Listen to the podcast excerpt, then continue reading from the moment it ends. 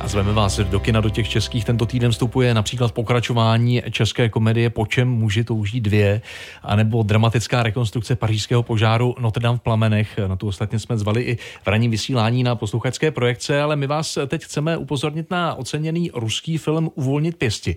Odehrává se v bývalém hornickém městě v severní Osety. Hlavní hrdinkou je mladá Ada, která se snaží uniknout své vlastní rodině a traumatu.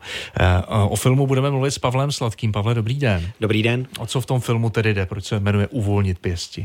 To uvolnit pěsti má několik významů v tom filmu. Jak ten fyzický, kde jde vyloženě o pěsti eh, hlavního, hlavní hrdinky, respektive jejího otce, eh, který má nějaké válečné trauma a občas se ocitne v křeči a nemůže třeba pustit volant, když řídí a podobně. Takže to je ten eh, fyzický rozměr. Potom je to rozměr rodinný, že hlavní hrdinka Ada by se z vícero důvodů ráda dostala pryč ze svého rodného města a pryč právě od svého otce a od své rodiny, ale ta rodina musí trochu uvolnit ty eh, pěsti. Je to dost eh, traumatizující, těžká eh, záležitost pro tu Adu, pro tu hlavní hrdinku.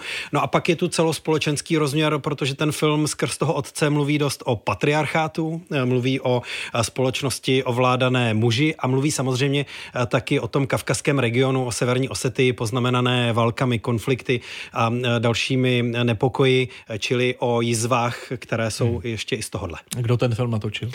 To je dost zajímavé. Natočila tenhle snímek Kira Kovalenková, mladá ruská režisérka. Eh, její druhý film to je, eh, pochází ehm, do značné míry eh, z workshopu slavného legendárního ruského režiséra Alexandra Sokurova, který přivedl k kinematografii tohohle typu. Kira Kovalenková je mimo jiné jedna z relativně málo ruských režisérů a režisérek, kteří explicitně odsoudili válku na Ukrajině slovy, že jde o válku, že jde o ruskou adres, adres, agresi, promiňte, které nelze eh, přihlížet, čili v tuhle chvíli, ačkoliv o tom nemám přesné informace, se dá předpokládat, že Kira Kovalenková už se v Rusku nenachází. Hmm.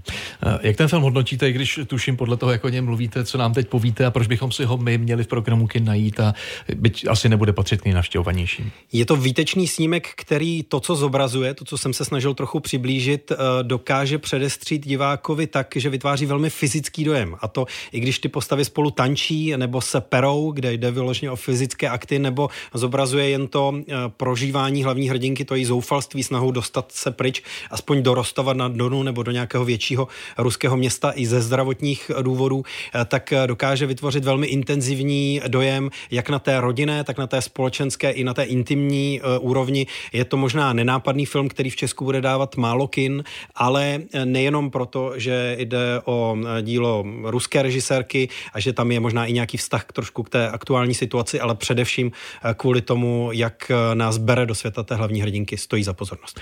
Na film Uvolnit pěsti nás pozval filmový publicista Pavel Sladký. Pavle, díky a naslyšenou. Díky, hezký den.